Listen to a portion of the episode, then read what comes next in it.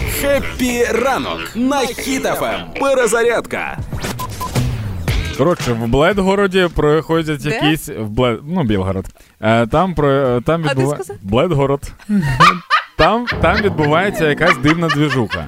Е, написала Ларіса, здається, ВКонтакті написала е, в В'ячеславу Владимировичу. Це якийсь, напевно, представник е, адміністрації військової, чи не зрозуміло.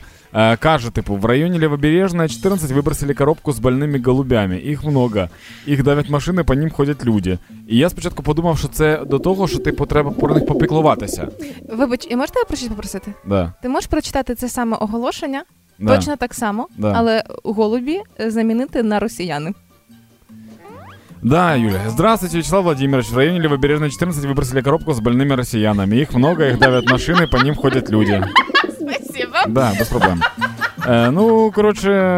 ем, Викинула коробку, я спочатку думав, що це, це типу для того, щоб про них попіклуватися, типу, врятувати голубів.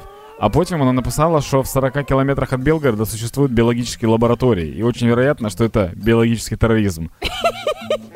Типу, ну, коробка з больними голубями, которых давят люди і машини, це біологічний тероризм з боку України, напевно. ж. Очевидно, да. Ніяких питань до тих людей, які давлять. Ну ну. І написала: очень попрошу повлиять вас на скорость действия наших служб.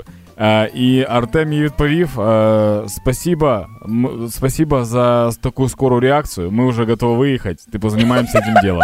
І мені чомусь здається, що якщо Росія на це реагує, то нам треба просто зробити якусь дуже дуже велику коробку з голубями, кинути кудись на Урал, і вони всі свої війська туди відтягнуть, щоб розбиратися з голубями.